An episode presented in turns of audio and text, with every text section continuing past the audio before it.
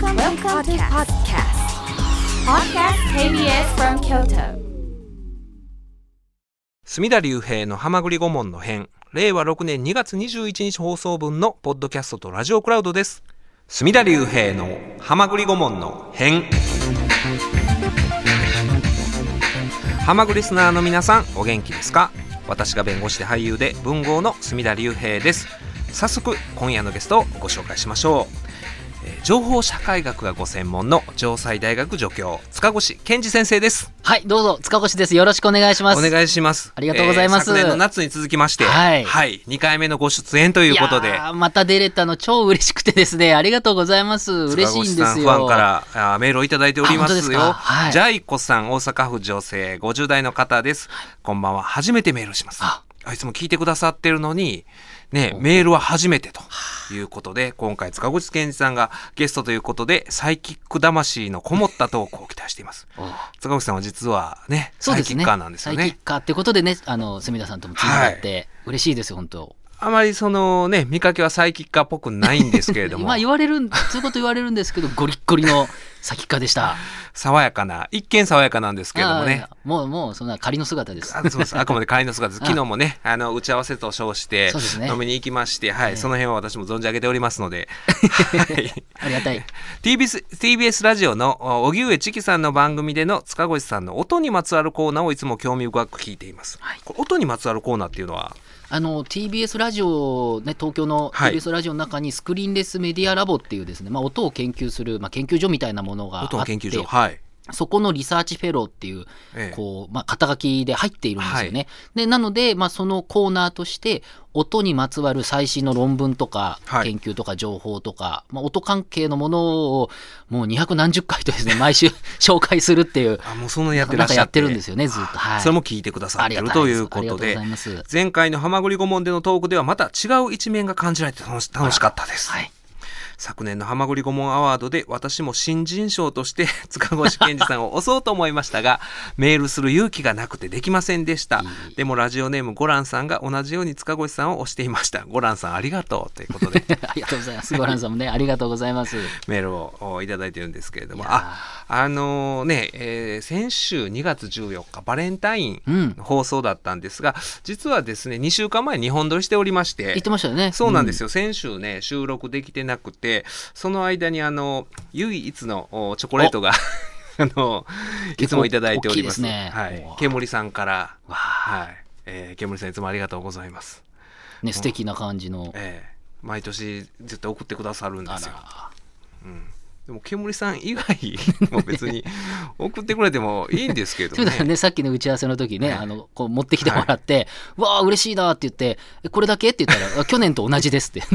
去年と同じで、あこれだけですって話まあでもありがたいことですありがたい。煙さんいつもいい素敵な話です。えーそうです。あのね私を押してくれてるのも煙さんだけになるんですけれども、えー今夜もねいろいろあの塚越さんにお聞きしたいお話があるんで。であのさっきもお話ししましたけれども珍しくちゃんとね昨日打ち合わせという名のはい。そのただ飲んでるだけやったんですけど。楽しく飲みました。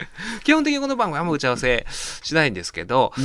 最近ちょっとねそれもあんま良くないかなっていうの思いがあってというのも、あの昨年末にいつも私と竹内義和先生サイキック青年団の、えーモーゲン・フリーマンというイベントやってるんですが、うんうんうん。で12月は水道橋赤さんがゲストにあの僕、モーゲンフリーマンちゃんとあの配信で見てます。ありがたいです。大体いつも大体、大体見てます。この前のも見てます。ありがとうございます。でそれで外高であのまあ博士がゲストの時に、うんうん正直ねその前に怒られたんですよ。あらら。あの竹内さんと墨田君はいつも打ち合わせ全くせえへんやろと。もうなんかそういうのをいよしとする風潮は僕はあんまりいいとは思わないみたいなことを言われて で でもあの仕方なく言ったらなんですけど、うんそういうトークテーマみたいなのをね、はいはいいやまあ僕が準備して打ち出してあの竹内先生絶対そういうことしてこないと思ってたそうんでですよね。うん絶対にしてないんですよね。それで何十年もやってますよね。そんな何十年でもうやっててそれこそ浅草キッドのラジオの作家を30何年前ですかね、うんうんうんその ABC ラジオのうんうん「ラジオパラダイス」という番組でやってた時も生放送なのに生放送中に次のコーナーの台本を書いてたっていう。言ってましたよね。なんか。ね。手書きで。でそれが面白いっていう、うん。だからそれで博士はあの竹内先生に対する尊敬が消えることはないと。生放送中書いて渡される台本が面白いからって言ってあったんですけどもうそんなんじゃダメだと。ちゃんと準備をしてね。切り替えようと。うん、えせせなダメですよみたいなこと言われてて。それでね竹内先生も何か期するものがあったのかこの間もね2月そのイベントやったんですけど、うん。その楽屋に竹内先生来るなりね、うん今日何話します？って。なんか意識を変えたんですかね？でも気づいたら最初ね、プロレスの話してましたよね。あ今月も聞いていただいて、あもちろんもちろん。そうなんですよ。もうありがとうございます。いえいえはい、えー今日はねまたあ前回に引き続きあの TBS ラジオあるいは、えーあるいは FM 東京東京 M っていうん東京 FM、そうですね。東京 FM はい。で,、M では聞けない塚越さんのね話させてください。裏のはい裏の部分を、えー出していただいたらなと思いますメールを読もうと思います祝塚越健二先生ご出演ということでありがとうございます。いただいております。ルローの広島人さんからいただきました。墨田先生、塚越先生、こんばんは。こんばんは。TBS ラジオの出演者にもサイキッカーがあいらっしゃることを知らしめた塚越健二先生の再びのご出演嬉しいです。で TBS のイメージとサイキック青年団がやっぱりあまりこうね、うん。なんか整合性がないというか。そうなん、ねでもね、あの前も言いましたけど、はい。その日曜にあの2ヶ月に1回やってる、T あの文化系トークラジオええ。ライフっていう、その枠、はい。日曜の夜中の枠は、あの誠さんが、北野誠さんが、元々ね。そう、あの昔。正規の雑談っていうのをやっていてね、はい。もうそれをたくさん僕、聞いてましたんで、大好きでした。で、あサイキックのオープニングのね、うん。つながったっていうことはい、ですよね。で曲をかけたと。はい。いうことにもなるんですけれどもイギー・ポップの「リアル・ワイルド・チャイルドそうです」えーあれはちょっとね感激したんですけれどもお昨年の11月メールに戻りますはい昨年の11月、文学フリマ東京というイベントで、塚越さんが出演されているラジオ番組でザインっていうんですかねあジンジンって言うんですか？人同人誌のことですねあ。そうですか最近ジンそう言うんですよ、同人誌のこと。ジンって言うんですか？人って言うんですよね。えー ZINE で、はい、そうです。佐山さんご存知でした？あー僕も全然すいません、えー不勉強で。ジンジン。はい、人です。を制作されブースを出展されていて私も購入に出かけました。ブースに塚越さんがおられてスタッフの皆さんで販売されていて楽しそうでした。販売されているところを拝見してなんとなくラジオなどの音声メディアや出版業界は文学フリマのように小さく深く互助会的な継続の方向性もあるように思いました文豪の墨田先生情報社会学の塚口先生にこれからラジオ界や出版界がどうやって残っていくか面白がっていくかよろしければお話をお伺いしたいです嬉しいですね。はいありがとうございます。広島人さんはいうん。あの、広島人さんはその TBS の方の番組にもメールとかくださってですね。あそうですかありがたいですね。あの、人っていうのは、あの、さっき言った同人誌なん同人誌ですよ。はい。で昔は同人誌ってあのコミケとかありますよね、ええコミックマーケットはい。で同人誌売るってあるじゃないですか、えでその文学フリマっていうのはそれの、まあ、文学というか活字版で、ほうほう。その活字であの例えばプロの作家の人とかが、あのまあ、自主制作ですよね、ええ。同人誌なんで、うん。そういうのを売る会があのその文学フリマっていうやつなんですよ。これね京都でもやったりしてるんですよあ文学フリマ京都とかいうのもあるんですよ。ええいくつか日本でいろんなところでやってるんですけどその中の、まあ、東京でその TBS の番組でまあ、そのジン作ってみようよって話ええがちょっとプロデューサーから来てですね、はい。でなんか僕のところに来たんで、ええ一応僕がなんていうか編集っていうかあの統括をすることになって、ええこういろんな人に話をしてはい。20人ぐらいかな、あのええいろんな文章を書いてもらってちっちゃい冊子を作ったんですよね。へじゃあそしたら確かその時どどのくらい売れたんだっけな？300冊ぐらい売れたんだったかな。250とかなんかそのくらい売れたんはいはいですよ。で最近増刷もしたんですけれども、あのそういう形でこうまあコアなってわけじゃないんですけれどもそういうこうね自分たちで作ってまあ儲けていくみたいな形なんだと思うんですよね。なるほどなるほど。これはラジオ番組の中でそういう企画としてっていうことまあ、そうです。一応公式っていうか公式。公式の陣を作りましたっていうような、まあ、番組有志で作りますみたいな形なんですよね。でそのあのメールでいただいはい。た話で言うと、結構例えば、まあ、この番組もそうだと思うんですけど結構いろんなところで、まあ、僕も東京から聞いてたわけですからありがたい話です。はい。聞いてますよね、はい。あとポッドキャストでもあの部分的に配はい信してます。から、ええ。それ聞いたりしますよね。そうするとそのいわゆるすごくこう全国ネットのみたいなの以外のこうこういうローカルな曲の番組だったりとか、はあるいは今ポッドキャストっていうのがまた注目されてまして、その例えば、ポッドキャストウィークとかって言って、えその東京とかだと、ポッドキャストの人気ポッドキャスターが集まってポ、ッドキャスターっていうんですねもう。そうなんですよ、もうん。うそういうふうに言ってて、ええ。そういう人たちが、なんか自分たちでグッズとかを作って、はい。もちろんその冊子を作る人っていう同人誌作ることもあれば、なんかちょっとしたグッズを作って、そこでファンの人と交流するっていうのがあったりとかするんですね。で、そういう人たちが集まってきて、まあ、結構それなりに売り上げがあったりするわけですよ。え。ーはい。で、そのほとんど手弁当でええやってるわけです、例えば2人で話したりとか、そういう人たちがイベントでええ。収益があるっていうことで、まあ、まあ、それだけで食べれるかどうかはちょっとあれですけれども、でも十分それでこうみんなで盛り上がっていくっていうあのアメリカやったらなんか人気ポッドキャスターが、うんうん。ねその契約金 Spotify で何何億億とかねうん。言ったりすることありますもんね、そうなんですよ。そこまではさすがに日本ではそうなんですよね。この音声を聞くっていうと、やっぱアメリカの人は車の中で聞くのがええ強いって言われてるから、どうしても日本よりも、あの馴染みがあるっていうのはそうなんですよね、うん。だから日本はまだ市場がちっちゃいんですけど、はい。まあでも音声市場ラジオも含めはいて一応伸びていくっていうふうにずっと言われているんですよ、なので Spotify とかやっぱり力入れてますし、Amazon Music とかもですけれどもね、あの隅田さんもやってたの Spotify で、はい、やってましたけれども、そういうところがこういろいろこう試していこうと、うん。どれがヒットするかわかんないと、まあ、本当玉石混交でいっぱいあるので、その人気になったものを例えば TBS ラジオだったらこの TBS ラジオっていう冠でこう番組やってもらうポッドキャスターの人に TBS ラジオのその地上波とはまた別にええ。ポッドキャストを作るっていうことなんかも。ポッドキャスト番組っていうのもあるわけですよね TBS でも。はい。これ日本放送がもともと強かったんですけれども、TBS も最近めちゃくちゃ力入れてる、それとは別に本当にインデペンデントでやってる人たちがインディがたくさんいてでインディーの人たちもうんこう商品作ったり、うん。イベントしたりとか、ええ。その収益で続けていきましょう。あー。100回記念です。はいはい。150回記念です、ビジネスの話もあればうん。落語好きですよねとか、歴史の話こういう話しましょうとか、最近のこういう話ですとか人もともと人気のある人だけじゃなくて本当によくわからない人が何か喋ってるのがでも喋ってみて面白い。のを聞いたら面白いってい面白い。うことですよね。でだんだんニッチな方向に来てってなんですよことですよ。ねでもニッチなんだけど確実に受ける層がいるので、えっと、そういう人たちが一定数いれば、うん。一応こうやっていけるっていうような形で、あのその出版もそうなんですよね、ええ。このお話しいただいた音声業界今そうなってるんですけど、はい。出版も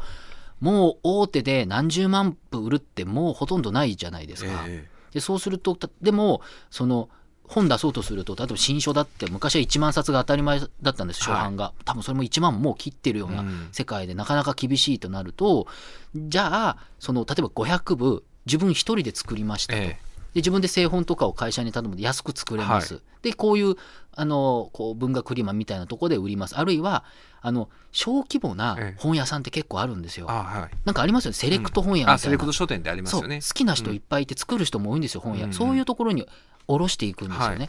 そうしてみると意外に2年間で僕の知り合いとか、自分で作って2年間で1200300冊とか売るんですよ。結構売れるもんなんですね。売れるんですよ。でそれがやっぱ、かあのかなり入ってくるわけじゃないですか、はいはい。そうすると、まあ、それ専業は無理無理ですけれども、十分こう楽しくやっていけるっていうこととかもあるし、うん。そういうこう新しいあり方を追求する一方でこのねつい最近オードリーのねオールナイトニッポンすごいですよね。2月18日、はい。日曜日にね東京ドームでやったんですよね東京ドームムで5万人とか集めてオンラインの配信とかっていうとなんか15万人とかそういうレベル。15万っていうその生配信とあとそういうどっかの会場うん。でパブリックビューイングみたいなのって、うん合わせて15万人ってちょっともうそれは規格外で、ねちょっとね、うん。これはもうさすがにありえない。そう。まあ、オードリーああいう人気もね。あのイベントが成功してこれからラジオにも未来があるって言ったらいやそれは違うぞ。そうっていう、ね、そうそう。それはあの番組だけ。特別な。特別な、あので、ねオードリーという、ね、人らがメインで、うん。かつ日本放送がまあ万全のそういうイベントの体制を整えててるし。スタッフもいてちゃんとうん。お金も集めてきてっていう中で初めて起こりうることで、そうなんですよね。ね、それを一般化するには、うん。先ほどねあの塚越さんがこの、えー KBS 京都ラジオの タイムテーブルご覧になられてましたけどもこの中で例えば、まあ、東京ドームとは言わへんわ。東京ドームとは言わへんけれども どっかどこかな例えばあの、まえーサイキックミーティングやってた丸山公園の野外音楽堂とかでも進出できるのがあるかっていうとなかなかいや、でもそれはもう、ハマグリ顧問の編、イン、丸山野音ですか？あのねはい。それで前になるとしたら、うん。バレンタインうん。に煙さんだけではないと思うんですよ。これあの自信をなくす。このあのなかなか踏ん切りつかないですよ。ゴーサイン出さないでしょ。煙さんからチョコレートが。じゃあバレンタイン需要の番組じゃないでしょ。い。やではではないけれども聞いてる人も思ったんですあのよ。バレンタイン需要じゃないって。うん。少しは比例すると思うんですよ。さすがにあのチョコレートが一人でそういうイベントを打つにはねちょっと不安がありますよね。ででも、うん。その日本放送はどっちかっていうとイベントがうん上手なんですよね。すごいですよね最近ね。ももともと上手で、うん。もうそういうの舵切ってるけど、ね、うん。うん、でもやっぱりそのあのさっき言ったみたいなそういうちっちゃいねその人とかではなくても、うん。ちょっとしたこう1000人とかの会場を埋めるようなものと、まあ、TBS だとオーバーザさんあのジェーン・スーさんあーっていう人がポッドキャストですよね。ポッドキャストやってたり、うん。まあ、あのお昼の番組もやってるんですけど、はいはいまね。まさにそこであのメールクラス五条会員っていうね、うん。あのリスナーのことを言ってて、うん。そういう人たちでイベントやるとすごくこう人が集まったりとかじゃあ四方八方侵入禁止 とか。隠居セラドームとか。強制あのでなんかね 難しくないですか？そうでもねやったら僕いいと思っててその会館とかでもあの今ロームシアターかとかでも難しいと思うな、そのまあ狭いとこやったらね行けると思うんですけど。結構その例えばと僕好きな東京ポッド許可局っていう番組が TBS であって、それなんかはもう本当にポッドキャストからスタートして自分たちでイベントで埋めて、TBS の番組に、まあ、引っ張ってもらったみたいなことだったんですけど、ゆあのいつもあのイベント打つんですよ、ええ。でいろんな1000人とか規模ではお客さん入れて、その時にもう言ってるんですよ。ここであの収入があの番組継続になりますんでっていうふうに、そっかそのイベントのそを全部そういう制作に回しようってことですまあ、か、おそらくそういうことなんだと思うんですけど結構僕もそうですけど好きな番組とかって、はい。こうラジオの地上波だったりすると、なこうなんかねこう助けよう助けなんていうのか、あまあまあね。応援の仕方が難しいじゃないですか、熱心に聞くっていうんだけれども、ラジコのねポイントを入れるっていうだけになっちゃうからそれだと例えば「はまぐり顧問グッズ」とかをやるとかね、うん。あるいはなんか配信でなんかやるとか、はいはいはいそのイベントでこうリアルとあと配信配信だったらこの、まあ。北海道からでも見えるとだか。それをやるにはいろいろね曲のこの曲の皆さんにも協力していただかないといけないし。そうですよね。とかっていうことを考えると。なんか難しい。あのでもねあの僕はこの曲いいなと思うのは KBS がね,、うん。あのね今タイムテーブルご覧になられたら分かると思うんですけど、このまあラジオって昼の番組が帯の番組がまあそのね曲の看板やったりすると思うんですけど、例えばこのマーブルね、うんうん。えー今海平アナウンサーは産休中ですかね、えーうん。お休みですけれども他の曜日桂二葉さんとかうん。チキチキジョニーさんとか、あー遠藤奈美アナウンサーとか、はい。あるいは天才ピアニストとかみんな女性がうん。メインで、あのそそれこそジェーン・スーさんみたいな単独でその女性が、ね。あーパーソナリティで帯でやってるとか分かるんですけど、日替わりで、えーメインが変わってるけれどもメインが女性とかって、うん。なかなかその辺はねねえあの実は KBS って、いろいろ。うん、時代を。時代を。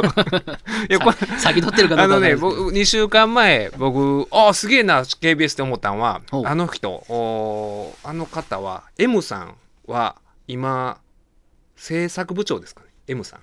M さん。M さんという方。M さん。その M さんあの、み,、うん、みんなポカンとえ制作部長だと思いますよ。せ制作部長ではないか。ああ営業部長かな？うん。M さん。いらっしゃるでしょ？うんまあでもねなんか2つの部署統括して多分そういうう肩書きある人ですよ、うん。うんうん。その方がね給湯室ではい。洗っあの そういうお茶をね そういろいろお茶碗洗ってはったんですよ。夕方僕行ったら、うん。うん、営業部長がですよ。だからまあそれは別にああの当たり前のことかもしれないけれども、うん。本当に当たり前のようにやってらっしゃったからその M さんが、わああなんかいいなと思いましたねもう。全く何の違和感もなく自然にやってらっしゃったから。やっぱこうみんなが距離が近い放送うん、局だからそこは素晴らしいなと思ったんですけども仮に私が例えばそういう何かしらイベントしたいなとってなった時に、どこまでね金銭面でね。まあとか、ううん。んなんかこういこう取り決めとかが多分そういう内部の調整が多分こういうのって、そう。だからあそののね、だから塚越さんは出入りなさってるのがそういう FM 東京あるいは、えー TBS TBS やったりするから、全くもうね それはね別物やと思ってご理解いただきたいんですけど、うん。例えばその別に本当のことが言っていいんですけどこの番組来月、実はゲストにプロレスラーのスタン・ハンセンさん。ね スタン・ハンセンさんっていうのもおかしいかなと思うんですけど、まあ、けあの、あ、えー私としてはもう熱烈な昔からのファンなんで、あえて継承略でスタン・ハンセン、うんハンセンって呼びますけれども、来てくださることにはなったんですよいじゃないです。かね。うん、これねじゃあどうやって呼ぶんやっていう話じゃないですか。でこれあのまああーどういう関係で呼ぶかって言ったらこの番組にあのゲストで来てくださってる藤井さんという、まあ、プロレスマニアの方がいらっしゃるんですけどすよね。すごいでしょ、うん。あの人がが連絡があって「住田さんあのハマグリ顧問の辺にハンセン呼べるかもしれませんよ」って言われて「ほんまっすか?」言うて。でもうそうなったらもうねあじゃあもう呼ぶ方向で何とかしますっていう形では動いたんだけれども、うん正直これはあの私が全てねいいろいろ準備をしてるわけですよ。ああ、もうね、うん、誰も、誰も、誰も助けてくれない。誰も助けてくれない。誰も助けてくれないですよ私を。まあ、それはもう孤軍奮闘と言いますか、うん。もう自分がメインでやってる番組にスタン・ハンセンが来るなんていうことはもう生涯ないことだからそれやったらもうお OK です。分かりましたと、うん。うん、いうことなんですよ。まあ、このぐらいかかりますけどみたいなこと言われた時に あもうそれはもう分かりましたと。ああ、もうやりますと。うん。そんな番組ないでしょ 普通ね。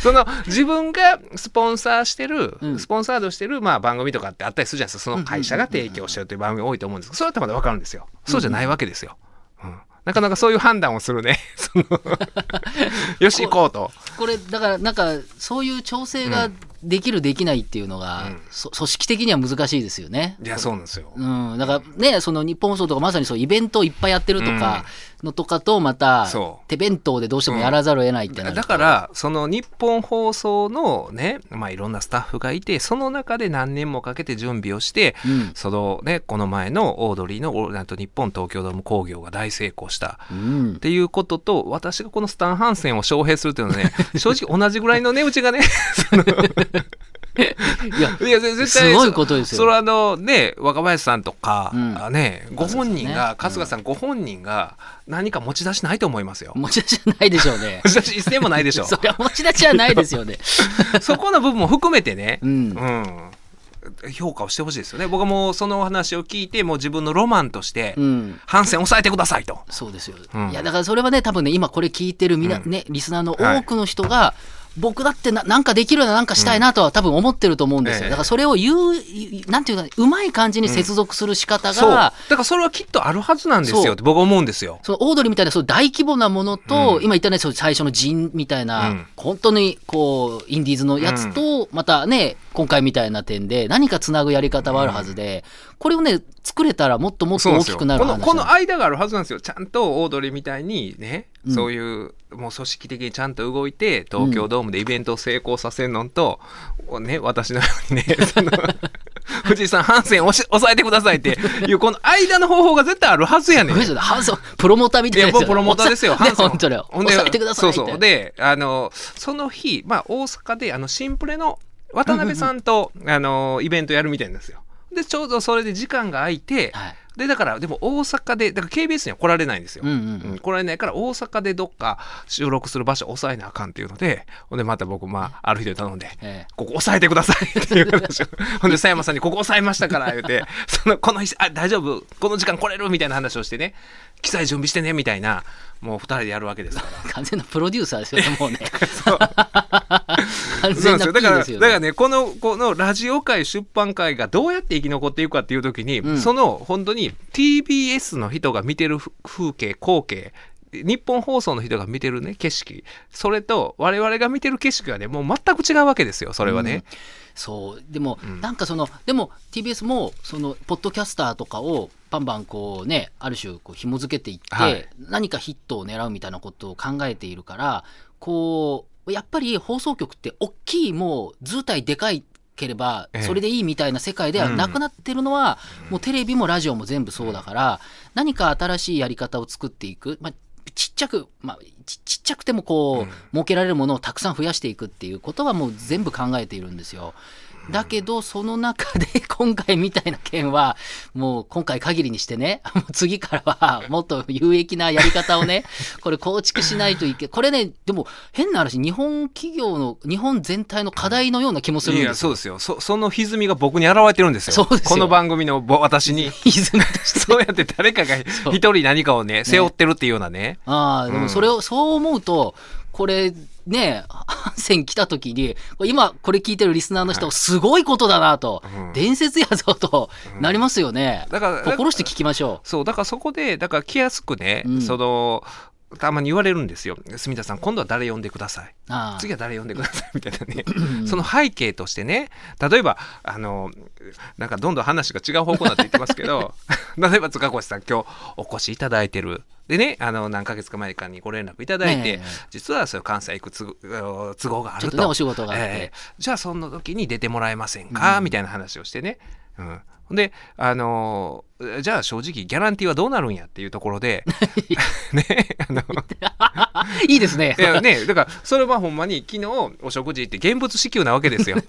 いや、嬉しい。ありがとうございます。ねいや、僕も楽しいから何でもいいんですけど。いやまあだからそうそういうありがたい話。そう関係性で、ううんんあの支えられてるのそういう側面もラジオはあるわけで、そうですよねうん、。だからそこの部分をねあの見誤ってほ見誤ってほしくないというか、うん。そうだからだからやっぱりね、そうグッズだったりとか、あの配信イベントとかでうん。何回、ね、配信だったら割とこうもうちょっとそうできるはずなんですよ。簡単に、うん。それこそ東京ドームとは言わんけれども、あのコロナの時に、うん下手なあの配信イベントになったら、下手なあのリアルイベントよりもめちゃくちゃ儲かったって人いっぱいいたんですよね、うん。芸人さんとかでも。発明ですよね配信っていうのは、あれは実は発明だったりしたから、うん。ああいう形であの収益化っていうのをみんなやれるべきなんだと。だからもうちょっとそのフットワーク軽く動くっていうのは結構大事で、そう。だからあのね吉本でもこのコロナ禍でその配信のイベントでそういうイベントで集客がうん。できる芸人がもう収入が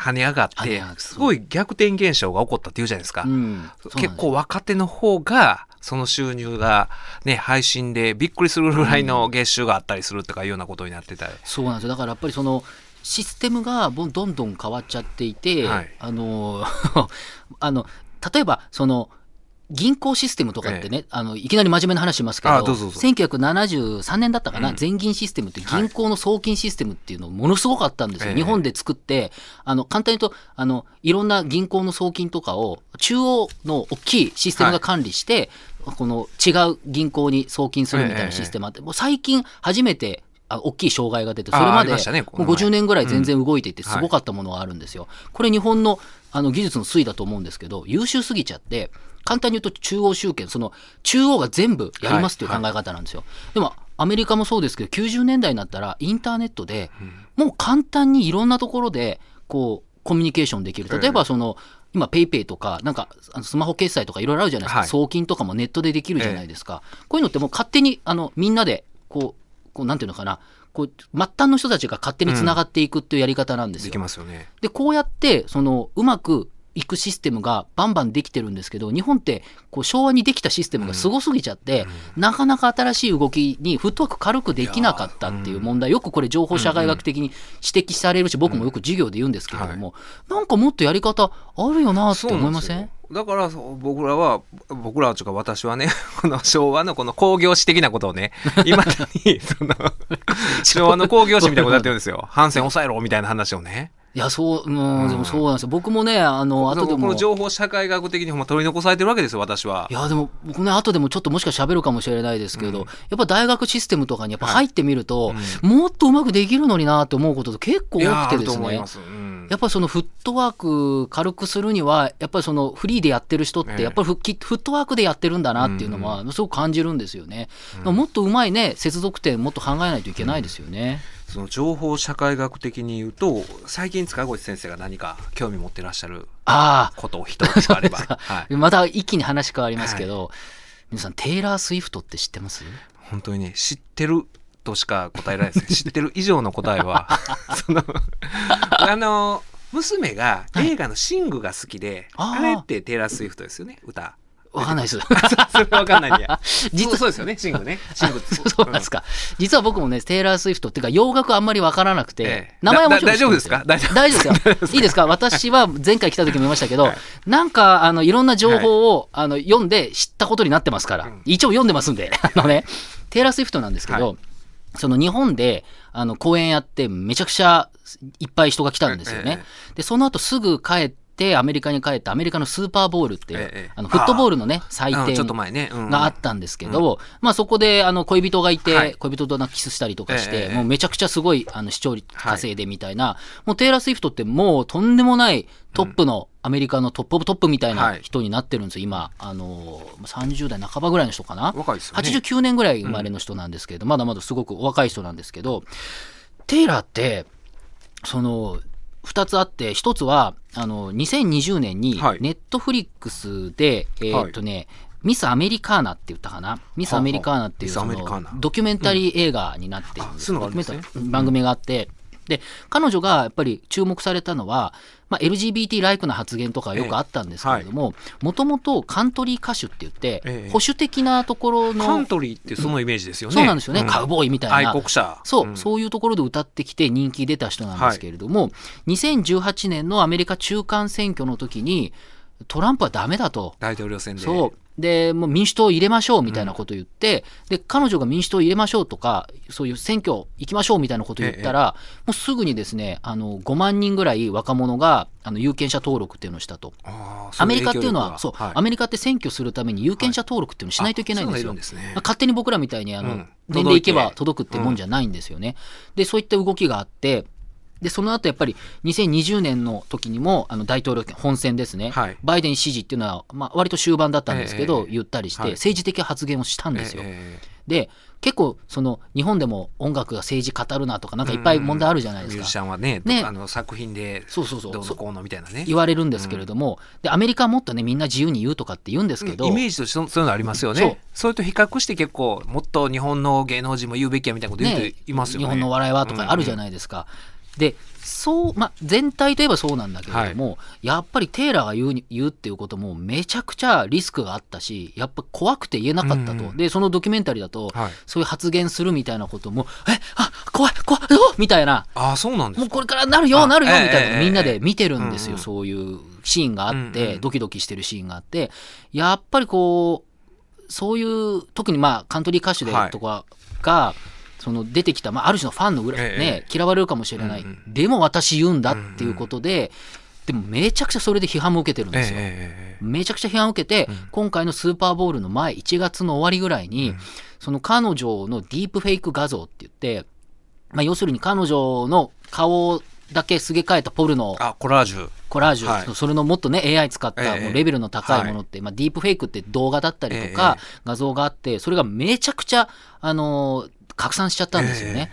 それでもう、えーとまあ、すぐ削除したんですけれども、もうその段階で4000万回ぐらいリツイートっていうんですかね。こうみんなに広がっちゃって4000 4000万回。万回だからもう何億人って多分人が見ちゃってるんですよ。で一時期あの X ツイッタええ。ーももうテイラー・スウィフトっていう検索をしても出ないようにしたと。あ、もう全くそう。表示されないように。で、あの、検索しちゃうとなんかその画像が出ちゃうからっていうぐらい、まあそれぐらい、あの、対応、もうそれぐらい対応するしかないってことになって、ファンもテイラー守れみたいなことをずっとやっていて、その、まあ、おかげっていうと本当に良くないんだけれども、それによって本腰入れて国としても、このディープフェイクとかフェイク画像も取り、はい。もうね、動こうみたいなことになって、もうテイラーが動くとアメリカ社会が動くみたいな状況になってるんですよ。これはなかなか、やっぱダイナミックだなと思うんですよね。こう、さっき言ったね、あの日本のこうシステムの話あると思うんですけど、多分アメリカも、まだそのシステム的なことで言うと、まあこれはね、その男女だったりとかはい。政治の話題っていうことですけれども、まあ動くには勇気がいるし、うん。バックラッシュっていうか、その叩かれるってこともいっぱいあるし、まあ別にテイラーは僕もね、そんなめちゃくちゃファンってわけじゃないから、まあ彼女自身にもいろいろある、ね、そのいいとこあるとこいっぱいあるとは思うんだけれども、でもこう、変えていくダイナミズムとか、うん。結構ね、もうすごく、もうずっと泣いてて、怖いし、もう最初にその政治的発言したいって言ったら、多分経営の幹部なんですかね、おじさんたちが、それはもう単純にファンが半分になるぞ。いいのかとかって言ってるんですよ。分かってるって。あまあそのカントリー出身っていうのもあるわけですよね。分かってる。でもね、もう泣きながら、でも私は我慢できないのって言うんですよ。あんなね、自分でこう、なんか、ひどいね、発言をしてるな、なんか自分の出身州かなんかの、知知事だかなんかの選挙の時も、はいなんかひどい人が選ばれるみたいな話があって、それにやっぱり許せないみたいなことをずっと言ってるんですよ。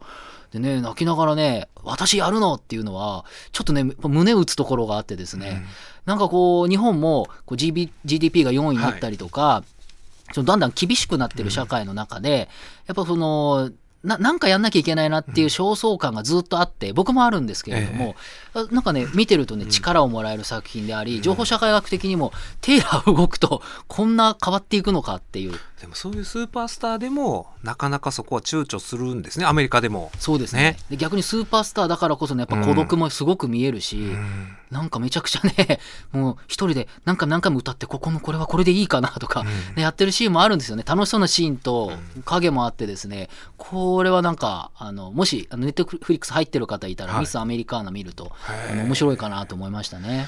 あの私もねこのラジオで好きかって言ってるように思うかもしれないですけど、うん。いろいろカットもあったりするわけですよ。これは言っていいんやろうかとか。いろいろあるんですよね。細かくはね。すいませんあの京都マラソンのことは言わん方がいい。言ってもいい？京都マラソン。はい。京都マラソンはあのまあ参加された方はねあの楽しんでた人も当然いるやろうし、うんほうほうこの前の日曜日やったんですよ。ね、でその後ね私塚越さんと会うなり、ね。怒ってたでしょ？どうどうなっとんねんと。往年の雑魚場師匠ぐらいもうね言ってましたね。怒ってました。もう会った瞬間から。京都マラソンどうなどないなっとんねんと。動けんとと。動けんぞ。動けないんですよほんまに。左京区民としては、はい。もう完全にこうねあの閉鎖されてるんですよ。動けないんですよもう、うんうん。うん。でもう行動の自由は奪われるわけですよ。なあね。うん、で僕はその日昼からちょっと事務所で打ち合わせがあったんですけど、うん。もう目の前に見えてるわけ。この東大路通りってこのねあー京大のああるんですよ。京京大西側にね東大路通りってあって、ほんでもうそこからもううちの事務所が見えてるんですよ。日本イタリア会館が、うんうん。見えてるのに渡れないわけですよ。くあら、これは、交通規制でね。これは厳しいですね。渡れなくて。で、だいぶまた今度、南に、あのー下がらないと、南にずいぶん行かないとダメなんですよ。はあこの江通りぐらいまで行かないと、もっと行ったかな。うんうんうんだからそんでね、その、おで、また、ようやく渡りました。うんと思って、今度はまた戻戻ってくるわけですよ。この 道路を隔てて反対側に戻ってくるまでに20分ぐらいかかるわけですよ。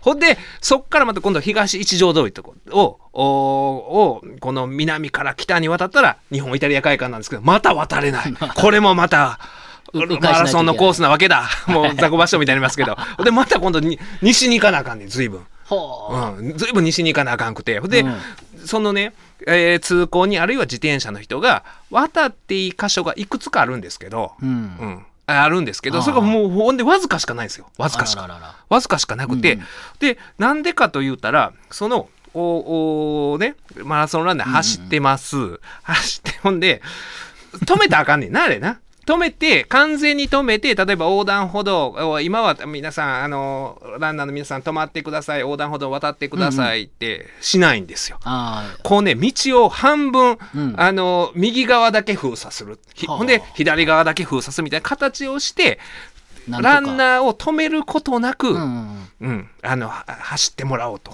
はあ。してるわけだ。もうでもね、これ僕、あの、そ、それはね、そういう理屈でやっとるわけだけれども、これね、あの、僕何が腹立つかって、はい。その、お東東大路通りが、南北でこの東西に、えうん。東一条通りこう走ってるわけですけれども、そこでねもう僕がその事務所行こうとした時間帯はもうね朝の午前中にスタートしてもうえっ、とね2時ぐらいなわけだ。もうだいぶ経ってんね何時間も経ってる。だからそこでそこ走ってる人はね正直ね歩いてるね大半が歩いてんね。ん 大あもうもう疲れた人が。もう完全に歩いてんねんみんな、うん。歩いてる人をこうね、えーストップさせることなくこうね、えー右側だけ封鎖左側だけ封鎖みたいなことをうん、するために僕は迂回して本来よりもプラス30分ぐらいかかったわけですよ。30分？うんかかった。うんやってるんですよ。ルールの地獄のせいで。その中でね。いやあのねあのランナーを止めへんようにするという原理のもとやってるんやろうと思うんやけども、待てと。そ今来てるランナーはもう歩いとんねん。歩いてんねん。休ませてあれや。まあ、いや休ませたらじゃなくて それをねあの止まらせられた 止まらせられることによってね、仮に文句言うとしたら、うん。俺そうそう。それどういうこっちゃって思うんですよ。それあのなんか招待選手とかで例えば2時間何分の壁をどうのこうので僕が横断したせいでで最最初のだったらね、うんそそれやったらわかんねえ。それやったらわかんねえ。ね、うん、そのね、うん。あの、ほんまに世界記録が生まれるかもしれんっていう時に僕が渡ったことによって止めたことによっては、いその失われた何、ね、な1分かなんかとかでね、タイムが遅れたらわかるんですけど、もう歩いてんねん。この歩いてるこのな何百人何千人かのね、タイムね、仮に1分遅なっても2分遅なっても、その人らが文句言うたら俺は違うと思うぞ、それは。それはもうええやろと。もう言うとなったら言いますね。歩いとるかなっていうね、ほんまに。そうやのに沿道の人みんな頑張ってって、まあ、ボランティアの方もいらっしゃるでしょ。頑張って、みんな頑張ってとか言うてはる。辛いことはないまあまあ、わかる。ほんで頑張った人もいるでしょでも僕には、頑張ってるには見えへんかった。あの、まあ、頑張ってる人もいると思う。うんでも頑張ってへん人も明らかにいんねん。うんうん記念みたいな、ね。いや、ほんで、そう、もう、その、で、と、京都マラソン2月18日あるってなったら、最後走らんでええ状態に仕上げてきてくれ。僕は待って、この道路待つことを、ね、あ俺は待ってもいいと、うん思える走り方して、歩いてんねん。なんでその人のタイムのせいで、右側だけ封鎖、左側だけ封鎖のために僕がこう、ね、迂回して、っていうね。ねえただでさえ京都なんてね、外国人観光客でもとんでもぐちゃーってなってるのに。だから、あの日、外国人観光客は知らんと来たら、もうその日観光行けないわけですよ。まあまあ、大変なことですよね。うん、そう。だから、だからこれはほんで、だからみみんな結構そういうのって簡単に受け入れるじゃないですか。うんそういうのって、あ、この日はマラソンやから、あのー車で出んのをやめとこうと。ほんで、まあ自粛してくださいみたいな看板出てるわけですよ。まあまあまあで、実際それは、うちもね、出かけるのやめたんですよ。僕は歩いて行ってたわけですけど、これっていうのはでも、あのーに、ね本当にね、あの、市民には、あの、私も含めてね、行動の自由が憲法上保障されてるわけですよ。それに対する制約なんですよ。まあ、これで僕が仮に争って訴訟したところでね、うん負けるんですよ。必要かつ合理的な制約やと。そうですよえ、なんかあの、市民のスポーツの振興のために必要やとか、そういう理由によって公共の福祉によって制約されてる必要かつ合理的な制約やとかなるに決まってるから僕はそんなことはしないけれども、とはいえ、僕はあの、あれが納得いかなかったんですよ。この右側だけ封鎖、左側だけ封鎖の歩いてる人の時に。なんでこんな、ねそうめんどくさいシステムにしてるんだとほんで僕がもういいってね、ほんまに雑魚ば、往年の雑魚バッション、いいってなってんのに、応援してるみたいな感じで僕に手振ってくるランナーまでいるわけだ。ランナーじゃない、もう歩いてるから、ランナーっていう言い方がおかしい。歩いてる人がね、手振ってきて。お前のことは応援してねえぞと応援してんの。だよね。これをちょっとで、ちゃん、あの、それは僕、僕一人だけの考えです。うんみんな楽しんだ人もいるし、それで健康増進してる人もいるし、でも僕みたいに、あの、どうかと思うっていう人もいていいわけです。いろいろんなことを考えて言わないこともあるかな、言わない方がいいのかなと思いつつも、やっぱり言おうとなったらもう言うしかないと言うしか、あの、昨日、塚越さんと会うなら言うでしそうょあの僕ちょっと遅れてきてね。あれ、うん遅れた、来た理由はもう夕方やったから、そうそうそう京都マラソン関係ないですけど、これ京都マラソンがね言って。そうそうそう言ってましたよ。ありますあります。僕らそうですよ。やっぱふるさと納税とかもね、うん使ってる人は別にいいですけど、あのシステムクソだろみたいな、と思ったりしますから。そからそれをなんかうまいことやる方法をね、また考えていっていいと思いますよ。大事です。うん。でそ、それも大事だと思います。曲お願いしまあす。そうですね、あのーさっき言ったテイラー・スウィフトの曲なんですけど、これね日本語だとね気にしてなんかいられないとかっていほう。うタイトルがついていてまあそういうことなんですよ。なんかいろいろ言われるけど気にせず行こうぜっていうような曲でテイラー・スウィフトの代表曲で結構いい曲だなと思います、えーテイラー・スウィフトで「Shake It Off」隅田隆平の「はまぐり顧問の編」令和6年2月21日放送分のポッドキャストとラジオクラウドでした。「